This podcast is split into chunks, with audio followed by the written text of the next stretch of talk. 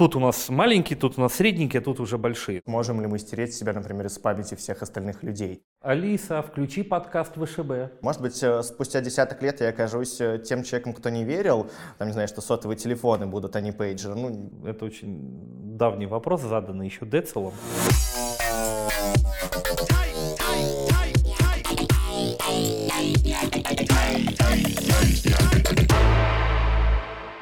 О больших данных сегодня говорят практически все. Мы слышим это из уст на конференциях, мы слышим это при чашке кофе, мы слышим это на лекциях в университете.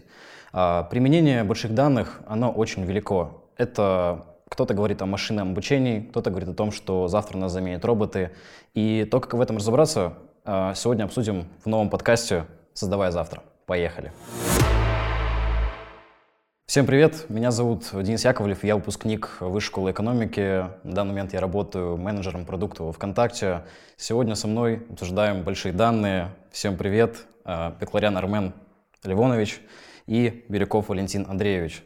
Привет. А, в первую очередь, перед тем, как начнем обсуждать большие данные, давайте представимся. Всем хочется узнать, чем вы занимаетесь и кем являетесь на данный момент. Ух, прям всем хочется. Тогда удовлетворим желание общественности.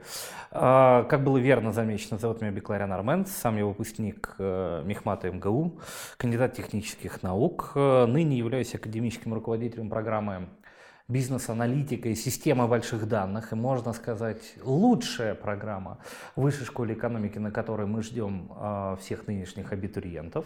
Э, сам доцент департамента бизнес-информатики, а также ведущий инженер компании Huawei. меня зовут Валентин, руковожу департаментом Data Science в сервисе, который называется Толока, который занимается разметкой данных для задач машинного обучения не только. Сам являюсь выпускником Высшей школы экономики, факультета ФКН и ВШБ.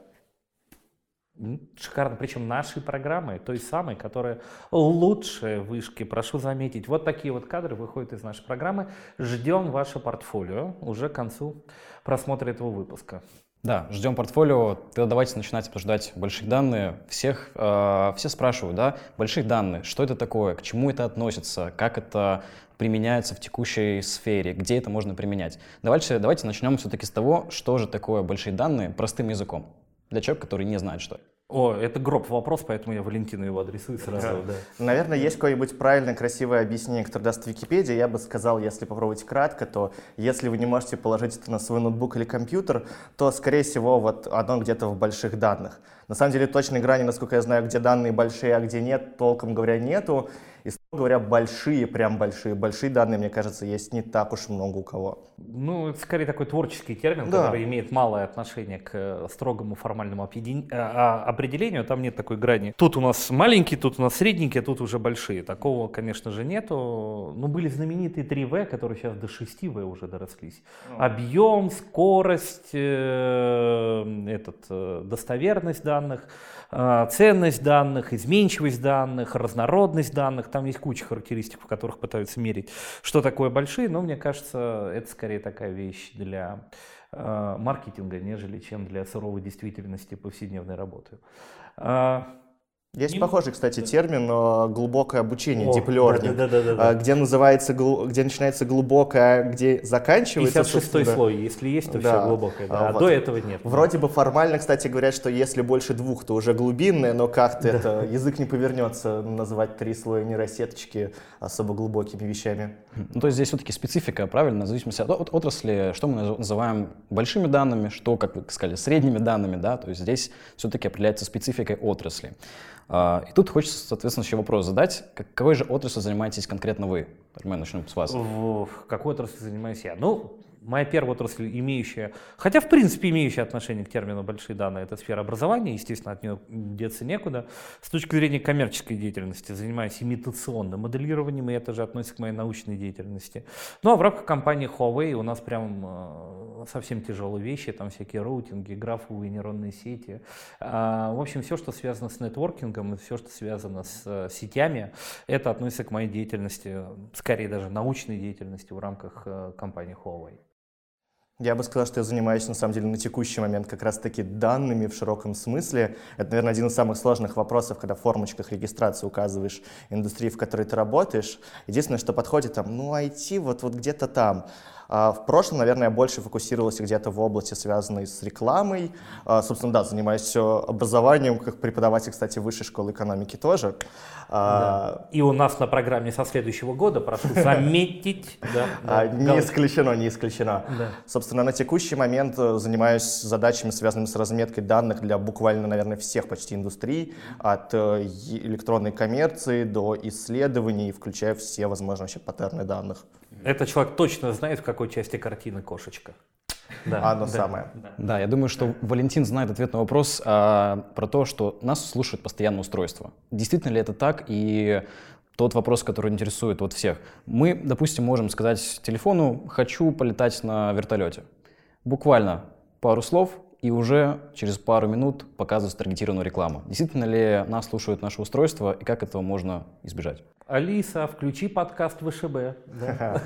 Вообще, на самом деле, это одно из, кажется, самых классических, по-моему, утверждений, которые бытуют где-то в народе, о том, что все обязательно где-нибудь следится, засматривается и так далее. Вообще просто, когда обнаруживается что-либо такое, это достаточно громкий эффект. Вы можете вспомнить скандалы, связанные с нынешней метой, когда они собирали заряд батарейки, это всего лишь заряд.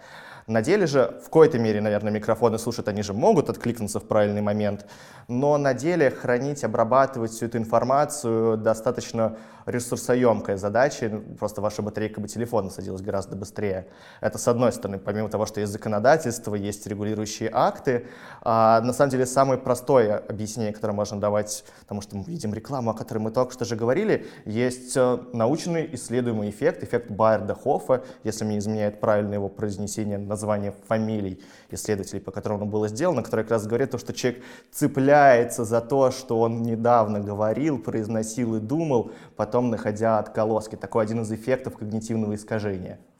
Да, но плюс еще также не надо забывать, например, все пользуются почтой, и мне кажется, большинство людей рады и довольны тем фактом, что у них есть папочка под названием спам, и то, что туда попадают соответствующие письма. Но мне кажется, то, что мы не параноим по этому поводу, что наши письма реально кто-то читает, который всматривается и такой, о, нет, пожалуй, положу-ка я это в спам, потому что там про казино и колготочки. Нет, на самом деле мы же понимаем, что обрабатывается некоторый, работает некоторый алгоритм, который по некоторым принципам определяет, что это письмо спамовское, а это письмо а, добросовестно, его надо пропустить. Но мы же не параноим по этому поводу. Вот. Нет, конечно, потому что понимаем, что это делает машина. А, мне кажется, ровно то же самое и в других аспектах. В конце концов, если мы хотим, чтобы ну, та же Алиса или любой другой, э, скажем так, помощник работал лучше, мы должны давать ему возможность для обучения. Если мы не будем открывать, ну, хотя бы возможность прослушивания э, речей, то каким образом он будет учиться? Нету ошибок, нету примеров ошибок, нету каких-то паттернов лично вашего поведения, то вы не можете претендовать на то, что этот помощник будет максимально адаптивен именно к вам и кастомизирован под вас. Поэтому тут баланс между тем, насколько мы разрешаем именно машинам внедряться в нашу жизнь, с одной стороны, но с другой стороны мы в ответ и получим очень хороших помощников. Где эта грань проходит, наверное, выбор каждого, но, скорее всего, в осязаемом будущем большого выбора не будет. Но, тем не менее, плюс, плюс государство еще играет не последнюю роль. Я думаю, дай волю IT-компаниям, они бы вообще парсили все, что только можно. Вот. Так что тут еще важна роль регулятора на рынке.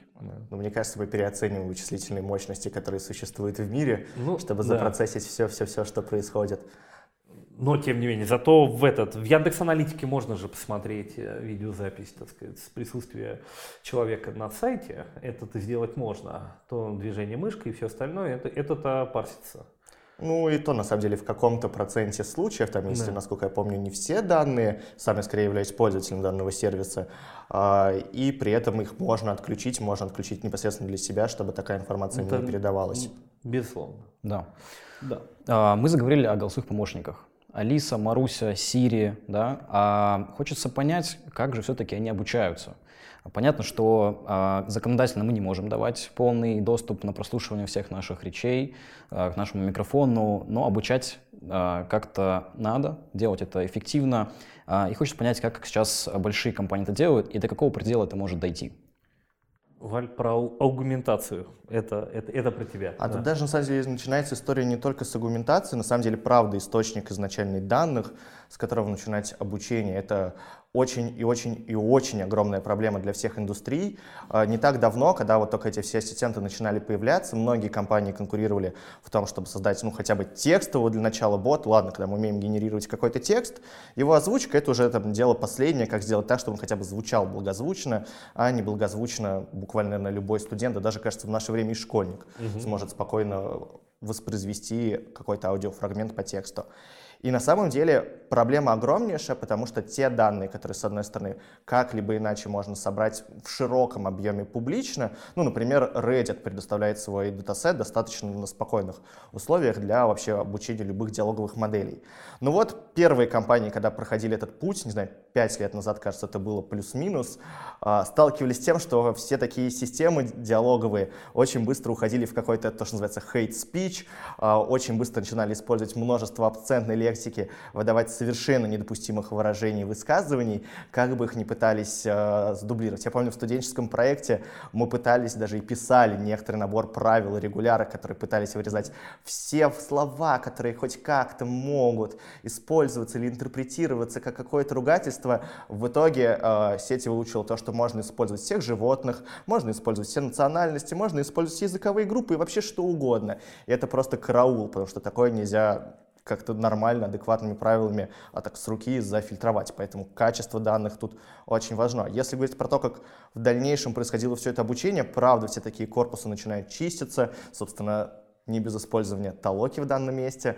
А, вычищается контент, который недопустим как часть для обучения, а тот, который можно в дальнейшем воспроизводить, который, собственно, может быть как ответ на некоторый вопрос и так далее. И все это происходит с использованием либо, так или иначе, каких-то правил уже заранее написанных для того, чтобы отсеять какой-то большой кусок текстов, ну, как, например, написать какие-нибудь регулярные выражения, которые нехорошие слова вырезают, или с использованием краудсорсинга, использованием большого количества людей, которые выполняют разного рода несложные задачи, либо с использованием так называемого э, экспертного подхода, когда есть ассессоры, собственно, in-house разметка, как это еще часто называют, люди, у которых с компаниями подписан какой-нибудь NDA, они могут видеть какие-то кусочки, связанные с персональными данными, и помогать их более точно доразметить.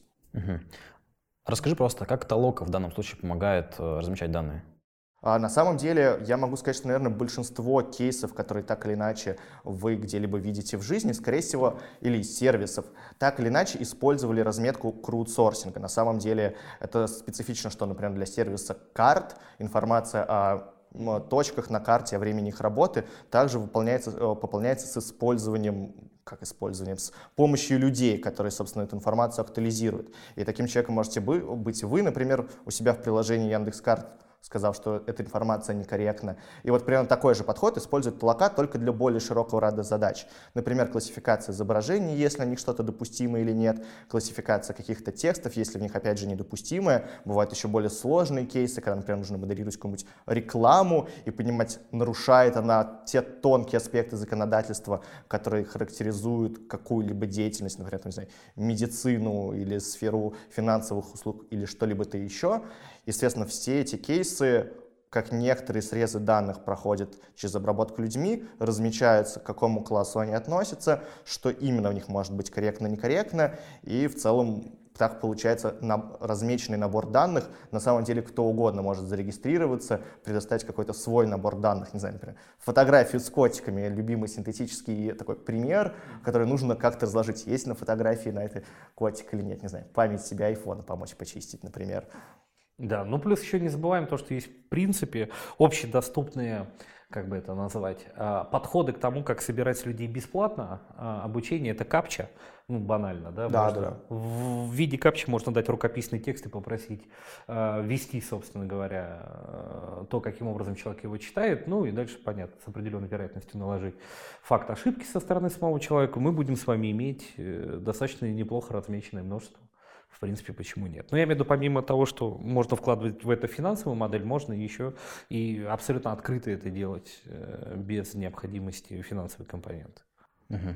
Хорошо, вот мы разобрались, что а, собирается огромное количество данных. Каждый день, каждую секунду. Это факт. А можно ли сказать, что сейчас в интернете есть вся информация о каждом человеке? И можно ли ее оттуда убрать, вычистить каким-либо ну, образом? Вначале надо определить, что такое человек, то есть где вот эта вот грань личности-то она находится. А, наш цифровой клон, ну мы все понимаем, что мы себя в интернете, скорее всего, ведем не так, как мы себя ведем в жизни. Это очень ярко видно по разного рода социальным сетям. Видно различие поведенческое между самим человеком и э, его аватаром. Это, во-первых, это, эта разница есть. Для старшего поколения она менее чувствительна, для молодежи прям очень наглядно и проявляется особенно в рамках разного рода современных онлайн-шутерах и так далее. Мы понимаем, что там поведение их отличается от их повседневного поведения. Но если вещь говорить уже о каком-нибудь, вот убирать вот эти крайности, говорить о каком-нибудь там состоявшемся человеке средних лет, э, ну какой след мы оставляем? Мы оставляем, наверное, посты в социальных сетях, от этого никуда не деться, комментарии, что мы еще можем оставить? Наши заказы на сайтах разного сорта, да? Э, правда ли это, что говорит о нас как о личности? Ну, как мне кажется, нет. Вот. Да, это, кстати, достаточно философский вопрос. Можем ли мы стереть себя, например, из памяти всех остальных людей? С одной стороны, безусловно, все данные в большей части случаев могут быть удалены. Опять же, это регламентируется да. хотя бы законодательством. В Европе и Америке, если мне не изменяет память, есть даже набор правил, которые подчинены не знаю, Э, лицензии, это или как правильно называется, э, GDPR, который говорит о том, что ты можешь отправить запрос на удаление всех данных, связанных с тобой, и, собственно, они будут все совсем уничтожены. Ну, это действительно правда, и все компании, которые следуют этому правилу, действительно это выполняют. А с другой стороны, Оставляете ли вы сами в дальнейшем в местах, которые там, не придерживаются GDPR, не придерживаются другого какого-то набора правил, такую информацию? А, остав... Продолжите ли вы ее оставлять? Скорее всего, так или иначе, да. Но иначе это очень тяжело себе представить, куда-то в тайгу, в глухую ехать, если ваш телефон будет к вышкам сотовой связи пытаться подключиться, наверное. Но правда является ли такой сильный сильной точкой для создания какой-то паранойи, мне кажется, нет. Это примерно как каждый день нас видят какие-то другие люди на улице, и в этом нет ничего страшного. Вопрос в том, как это правда скорее используется. Ну, там сценарий вечного сияния чистого разума, да? Но, но тут еще такой вопрос, что это же бартер, на самом деле, это бартер. Госуслуги знает о нас все, но ну, и предоставляет услуги, мягко говоря, не выходя из дома, быстро, оперативно, не надо стоять в очередях. Это бартер. Это обмен данными. Э, данные в обмен на услугу. Э, по мне, так в этом ничего плохого нет, если это должным образом регулируется. Но имеет ли смысл себе удалять мне кажется, большого смысла в этом нету. Мне кажется, это личное дело каждого, на самом деле, как комфортнее человеку о себе распространяться, рассказывать, или же наоборот, не рассказывать и не поддерживать каких-то таких контактов публично. Это спокойно и одно, и другое можно придерживаться, правда. А если вот перенестись, например, на несколько лет вперед? А сейчас развивается тренд на метавселенные, на NFT и все подобное, на блокчейн. А может ли случиться так, что а, все наши данные, которые собраны, они перенесутся в децентрализованные системы, и, соответственно, стереть их уже будет проблематично? Но тем самым мы сможем выстроить метавселенную и, собственно, перенести наш аватар уже в нее. Как вот вы к этому относитесь? Есть ли такая вероятность и что э, из этого может следовать? А, начинаем фильм «Трон». Я понял, мы сейчас идем по сценарию да, различных а, футуристичных а, картин. А, как вам сказать, если, во-первых, надо отделить, это знаете, как это, энергия атома, из-за нее можно сделать ядерную бомбу, а можно атомную бомбу, а можно сделать э, атомную электростанцию, да, то есть есть технология, а есть то, как мы ее используем. Блокчейн — это технология, как мы ее используем, это уже вопрос десятый. Нужна ли технология блокчейна? Ответ — да, она нужна, просто потому что она востребована. Раз она востребована, то значит она э, является оптимальной, по крайней мере, на данный момент среди всех альтернативных вариантов в тех или иных индустриях. Ну, к примеру, там, в криптовалютах. А, э, хотя блокчейн помимо этого решает значительно более серьезные для человечества задачи. А, э, то есть есть технология, а есть то, как мы ее эксплуатируем и как мы ее используем. Давно известно человеку, что нужно, хлеба и зрелищ. Я к тому, что ответ на ваш вопрос лежит в сфере, а правда ли, что человечество должно с утра до ночи читать книжки э, Пруста и заниматься высокоинтеллектуальными беседами в личном порядке без задействования какого-либо интернет-пространства и не заниматься игрой в компьютерные игры и всем остальным. Но очевидно, что это просто невозможно, и очевидно, что индустрия развлечений всегда останется, она никуда не денется. И понятное дело, что первое и самое главное применение аватара аватара любого человека это будет сфера развлечения, это будет индустрия развлечения, а не спасение планеты от озоновых дыр. Да, то есть, э, ну, это же мы таковы. Почему компании, которые занимаются продвижением такого сорта услуг, должны страдать от факта того, что люди, в принципе, с изъянами, с недостатками, с, э, как бы это назвать, соблазнами. Вот. К сожалению, это так, и с этим надо мириться. Спорить с этим, ну, по-моему, бессмысленно. Второй вопрос, что опять, все это надо регулировать. А регуляция это э, некий контракт, договоренность по поводу того, каков моральный облик общества, каков э, понимание справедливости, каково понимание того, что такое хорошо и что такое плохо. Если это адекватным образом отражается на уровне законодательства, ну что теперь? Ну все, значит, э, то, что мы разделяем на плохо и хорошо, теперь формально в виде законов. Ну и дальше под эти законы подстраивается компания, которая предоставляет нам товары и услуги, в том числе и в сфере индустрии развлечений. Ну, по мне так картина такая, что каковы мы, таковы и те услуги, которые нам предоставляют. Ругать сами услуги за это, за факт их предоставления, по-моему, бессмысленно. Я, наоборот, скорее категорически скептичен насчет всех вот этих криптотехнологий, блокчейнов. На самом деле для меня, что да. блокчейн, что data, это скорее какие-то очень красивые маркетинговые термины. И если, как мне кажется, на самом деле большие данные, вот это словосочетание уже начинает сильно изживать себя, и оно, правда, меньше используется, скорее уже на момент там, каких-то научных конференциях. А, о блокчейне говорят очень много, и для меня это несколько чуждо. Может быть, э, спустя десяток лет я окажусь э, тем человеком, кто не верил, там, не знаю, что сотовые телефоны будут, а не пейджеры, ну, кто знает. Но если посмотреть и копнуть, это класс, красивая технология, это красивая математическая модель, она в этом прекрасна, но когда ее пытаются применять к чему-то, к чему она отношения совершенно не имеет, это какой-то кошмар и караул. Собственно, несложно, чтобы почитать в интернете, чтобы попробовать самому поставить мысленный эксперимент, что физический мир общего с блокчейном никак почти не может иметь, потому что сколько бы сертификатов мы не выделили, самый популярный кейс, который, кажется, рассматривается, это какая-то цепочка поставки товаров, которая вот вся такая проверенная блокчейном, и вот в ней ничего нарушить нельзя, а в конечном счете это, не знаю, какой-нибудь QR-код, напечатанный на бутылку, э, на какой-то товар. И ты такой, окей, я пойду его и распечатаю такой же, э, в чем проблема. И все, вот, вот, вот здесь оно все ломается. С этой точки зрения модель, безусловно, красивая, она с этой точки зрения хорошо работает для э, вопросов, связанных с финансовым оборотом, для криптовалют. Но, строго говоря, о том, чтобы выстраивать все на блокчейне, массово в него инвестировать, как мне кажется, и большие корпорации в это не сильно бегут, и пригодности для физического мира на текущий момент как таковой нету. Опять же, может быть, через э, десяток лет все скажут, дед таблеток не выпил, надо было в будущее смотреть, но... Э, не, просто не докрутили. Парадигму еще пока что не докрутили, следующий Быть уровень может... абстракции не достигнут, но это как нейронки в свое время, да, и картинки. Где картинки, где нейронки. Ну, конволюционные слои-то изобрели. Вот. А, то есть здесь вопрос в том, чтобы еще, мне кажется, блокчейн не докручен до широкого промышленного использования, он еще просто не докручен. Но как концепт, мне просто чем он нравится? Он мне нравится тем, что наконец-таки появилась концепция, которая зиждется на строгих математических результатах. В этом его красота. В этом он да. бесконечно прекрасен. Да. Есть другая грустная сторона, которую, не знаю, позволю себе да. упомянуть.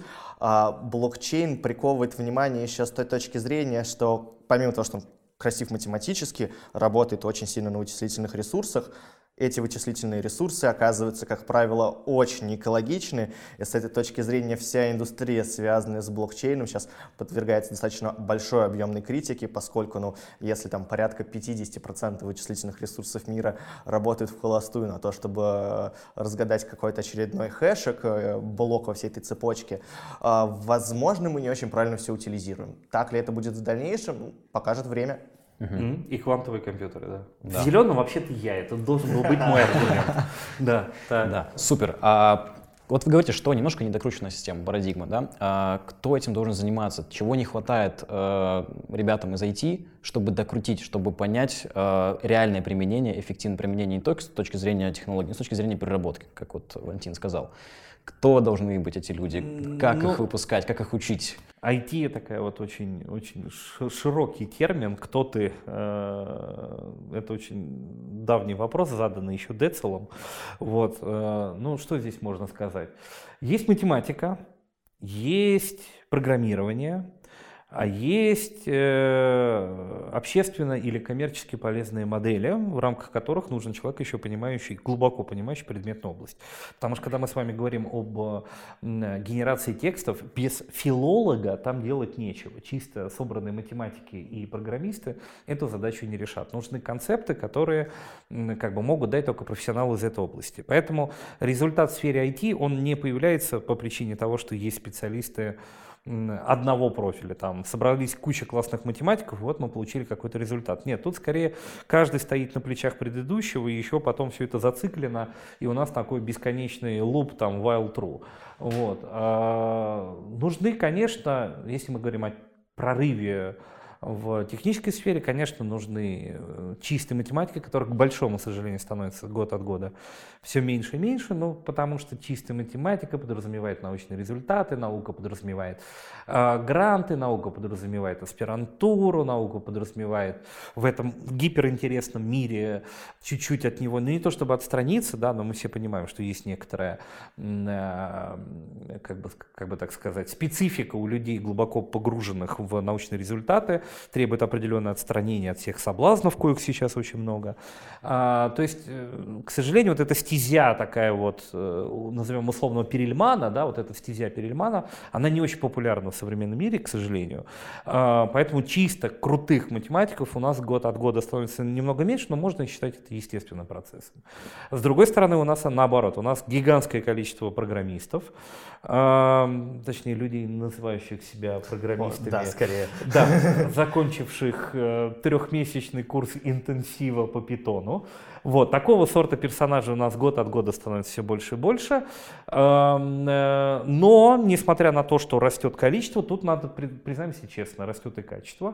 То есть количество, тем не менее, да, мы понимаем, что там очень велик процент людей, далеких от истинного программирования как такового, но, тем не менее, за счет роста общей массы процент какой-то все равно есть, и по абсолютному значению количество людей тоже растет, которые являются знатоками в области программирования. Ну и, наконец, профильных специалистов.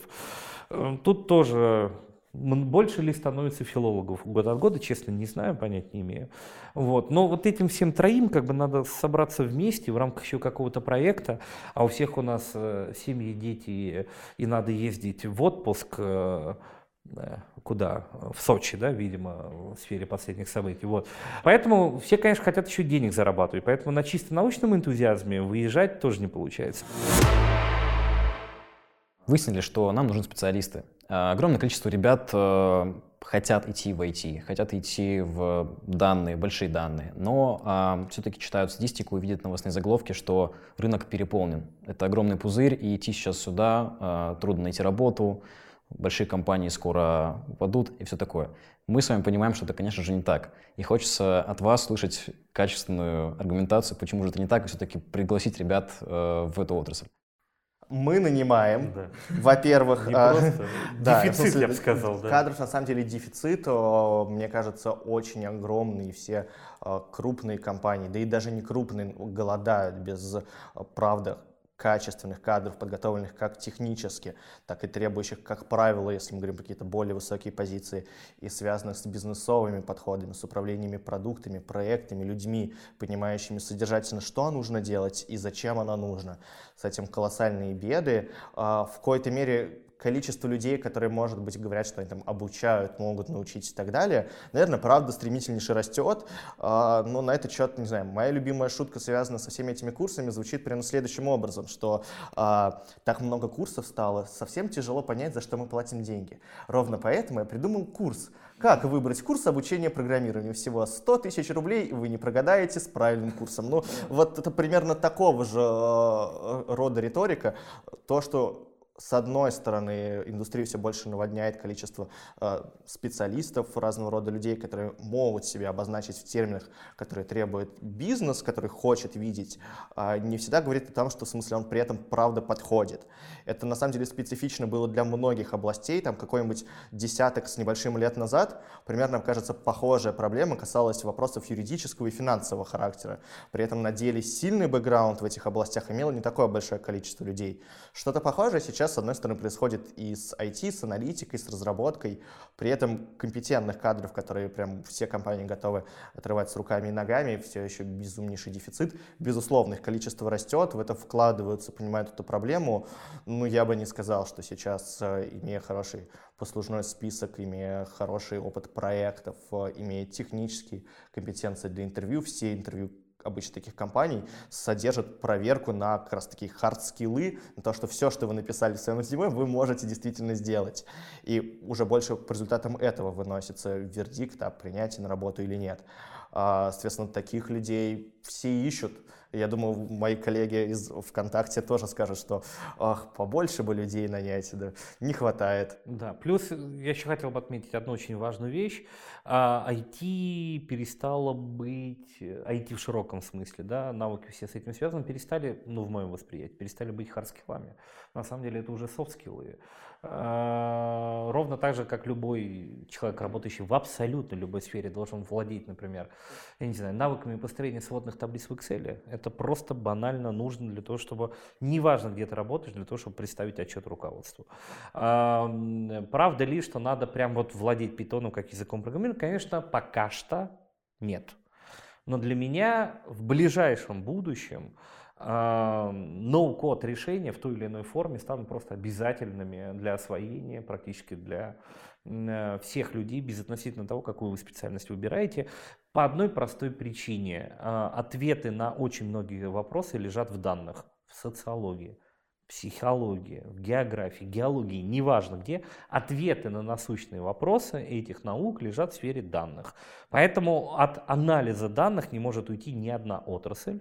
Э, науки, поэтому неизбежно IT будет пронизывать все. Поэтому э, вопрос, э, учить, не учить, условно, питон, да, как по мне, так ответ учить, но не потому, что ты дальше будешь программистом, а просто потому, что тебе так или иначе это в любом случае понадобится в рамках твоей практической деятельности. В этом смысле, мне кажется, IT перестало быть фразой, объясняющих твой профессиональный трек. IT — это такой фон, на котором существуют все профессиональные треки ближайшего будущего. Ну, мне так кажется. Э, я совершенно согласен с этой позицией, потому что, ну, правда, на самом деле, есть и большое количество областей смежных с непосредственно какой-нибудь разработкой, в которой навыки, там, реализация кода — это самая главная часть. А, концептуально, не знаю, э, области права, связанные с информационными технологиями, с интеллектуальной собственностью требует какого-то базового представления о том, какую вообще работу ведет тот человек, собственно, деятельность которого мы правом так или иначе покрываем. А, работы, связанные с пиар, с медиа, с медиапродюсированием, а, требуют в идеале человека, который содержательно понимает, о чем же эти люди сейчас говорят в конечном счете. А, множество связанных компетенций начинает впитывать потихоньку необходимость базово понимать, что же там происходит. При этом, безусловно, такая область, связанная с непосредственно, где требуется hard скиллзы, продолжает сама по себе тоже расти, продолжает требовать и дополнять какими-то софт-скиллзами, то, чтобы развивать эти продукты, делать как лучше. Там 20 лет назад энтузиасты могли чудом все сделать. Э, решение этих энтузиастов хотят масштабировать все и ищут самые простые способы это сделать. Супер. А что вы можете порекомендовать молодым ребятам, которые хотят пойти в эти, в эти отрасли, хотят заниматься аналитикой, хотят программировать, может быть, заниматься менеджментом в IT-отрасли? Что, с чего начать? Понятно, что сейчас вот мы с вами обсудили, что хард-скиллы для программиста — это далеко не все, что он должен знать при э, найме на работу. Софт-скиллы для менеджера — это тоже далеко не все, что он должен знать при найме в тот же самый Яндекс, при ВКонтакте. А, ВКонтакте мы нанимаем ребят в менеджмент, а, которые должны уметь программировать и понимать читать код. Это очень важно. А, потому что задачи соприкасаются, задачи а, кроссфункциональные, и умение договориться, умение привести команду к чему-то — это очень обязательно. Это должен уметь и разработчик. Так вот, что вы посоветуете? С чего же все-таки начать? С soft skill ов, hard skill ов, с курсов? Может быть, все-таки подготовки к э, вступительным экзаменам в университет, в высшую школу бизнеса, да? А что, с чего начать, куда идти? М, классный вопрос. А, ну, Давайте так. Мне кажется, что человек, осознавший себя математиком, осознает себя таковым достаточно рано. Мне сложно себе представить ситуацию, что в 11 классе человек решил такой, ой, пожалуй, на мехмат пойду или там на матфак вышки, да? Это, скорее всего, человек, который сделал для себя этот выбор уже там в классе восьмом, а может быть еще раньше. Вот. В этом смысле тут все понятно. Вот э, как быть с людьми в сфере программирования или менеджеральной наклонности, да, вот здесь, мне кажется, ситуация посложнее. Но, мне кажется, можно открыть книгу Кнута, если это дико интересно, и вы все понимаете, и хотите улучшить те или иные алгоритмы, то, наверное, вам ближе к программированию. Если же вы хотите, вам интересна задача, и вам, на вас производит наиболее сильное впечатление, насколько классно, э, я не знаю, там решается задача в которой используется тот или иной алгоритм, но при этом вы не понимаете, как работает сам алгоритм, вас восхищает результат, то, может быть, вам больше нравится управлять этим процессом. Э, так что мне кажется, здесь скорее надо понять, что тебя восхищает и что тебе доставляет удовольствие. И вот локализовав вот эту сферу удовольствия, можно будет дальше понять, куда дальше двигаться. Я бесконечно плюсую, потому что идти учить программирование, что все же говорят, очень надо, очень надо, прямо сейчас пойду учить вы, может быть, и попробуете его обучить, и будете, возможно, проклинать это потом для себя.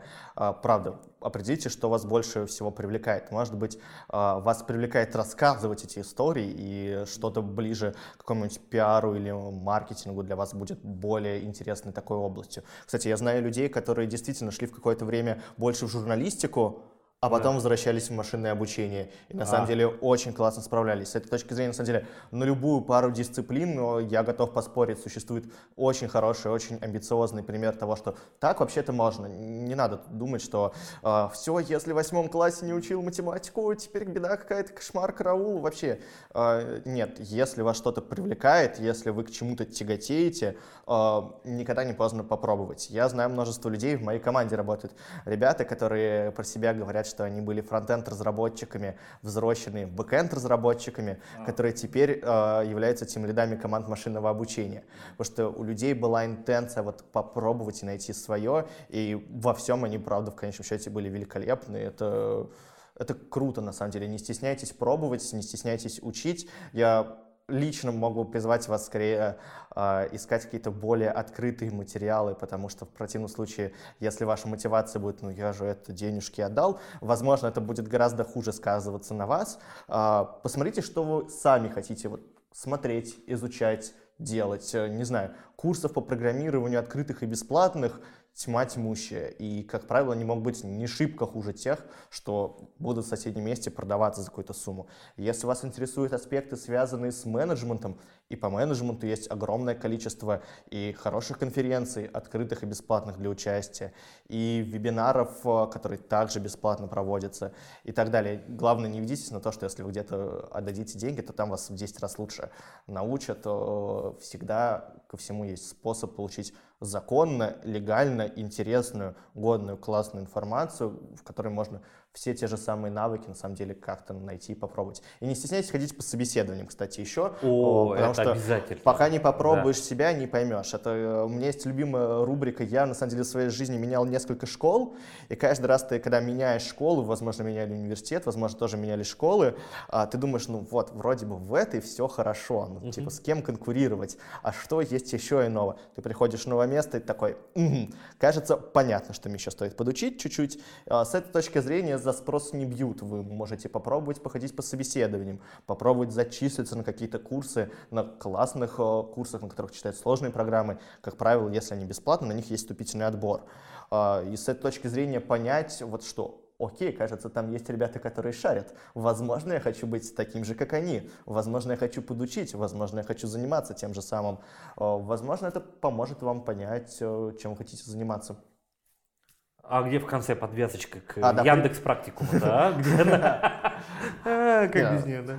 Не являясь ЦПРом, а еще, возможно, вы захотите, обучившись ему этому, попробовать рассказать кому-нибудь из своих товарищей, понять, что вообще-то вы обучать хотите. А, Очень может быть. А, и э, мысль у меня была какая-то, э, пока ты говорил, Валь, по поводу курсов-то. Ой, замечательно, все вылетело. А я могу пока сказать, что, на самом деле, кстати, я так и пришел в, в обучение, сам да? в преподавание. Когда ты пришел, спросил одного из преподавателей, который был очень классный, очень харизматичный, э, читал, наверное, меня один из лучших блоков э, за все время. Пока ты меня описываешь. Пошел, спросил, ну вот ты же чуть-чуть разгильдяй по жизни. Как ты можешь так классно знать предмет? Достаточно безумнейший, компетентный человек, он такой. Мне попросили один раз как-то рассказать по этому лекцию, а как-то, когда нужно рассказать лекцию, волей-неволей выучиваешь все. А, как-то так вот и поехал, такой класс, возьми к себе в ассистента. А, несколько иронично, безусловно, не значит, что в преподавателя вы пойдете просто прочитав одну книжку, ее пересказывать, но это бывает иногда хороший способ и самому для себя понять какую-то базу, услышать много интересных вопросов, разных точек зрения, понять, как на это все смотрят, и в целом поддерживать себя в тонусе, рассказывая новые классные актуальные вещи. Я вспомнил, что хотел сказать. Тарский тоже будет опять отсылка к Яндексу. А, я вам настоятельно рекомендую посмотреть разного сорта видеоматериалы, коих гигантское количество в открытом доступе Андрея Сибранта. Потому что, Великолепнейший человек. Э, так сказать, кумир моего детства, можно сказать. Вот. Это прекраснейший дядечка, который, наверное, максимально доступным и понятным образом, во-первых, рассказывает, куда движется мир, а, какое в этом занимает место IT, что такое машина обучения и какие там есть направления, и как себя в этом найти. В этом смысле, с точки зрения вот популяризации именно этого направления, мне кажется, Сибран такой лидер, колосс э, российского интернет-пространства. Да. Один из великолепнейших спикеров еще при этом, да. которого слушать просто чистое наслаждение. Так что вот. Мне кажется, Яндекс процент не должен уже платить. Да, Яндекс уже должен это процент. Мы обсудим после. А, давайте тоже не забывать про ВКонтакте. Мы тоже набираем ребят, тоже набираем крутых аналитиков. ВКонтакте, Интеграция. ВКонтакте, да, ВКонтакте строит свои decisions, все свои принимает решения на основе данных. Поэтому, если вы крутые в аналитике, ребят, приходите, мы собеседуем. Еще раз присоединюсь к коллегам, что никогда не стоит бояться собеседований. Приходите, тем самым будете узнавать то, чем, в чем вы еще не разбираетесь, и это будет вас драйвить на обучение нового. Поэтому приходите, мы вас ждем. Яндекс, ВКонтакте, Huawei. Все ждут. Ждем. Всех, все ждем. Все ждем. Да. Спасибо вам большое. Я думаю, что можем на этом заканчивать. А, Валентин, Армен, спасибо. Всегда, пожалуйста, обращайтесь, зовите. Ребят, приходите в вышку, приходите дальше в Яндекс, ВК групп, куда захотите. Ребята, это все на ваш выбор, но главное, что ни, на данный момент никакой онлайн-курс вам точно, я в качестве сейчас финального слова просто, да? вот, э, ни один онлайн-курс пока что не может заменить полноценное высшее образование, без которого, э, ну, фундаментальным специалистом все-таки пока что еще, как мне кажется, в общей своей массе стать невозможно, там не без исключений, но тем не менее, как общее э, сам рул, да, как общее правило, к сожалению, это не так, поэтому жду вас, э, в частности, у себя на программе «Бизнес-аналитика и система больших данных». Э, в любом случае выберите что-то себе по душе, и я думаю, что тот или иной факультет вышки в любом случае удовлетворит вашу потребность. Ну, кстати, да. онлайн-программы у вышки тоже ничуть не хуже. Да, Есть онлайн-магистратура Да, же. но это именно программы, да. Да. да. да. Друзья, спасибо. Давайте заканчивать. Подкаст «Создавая завтра». Пока.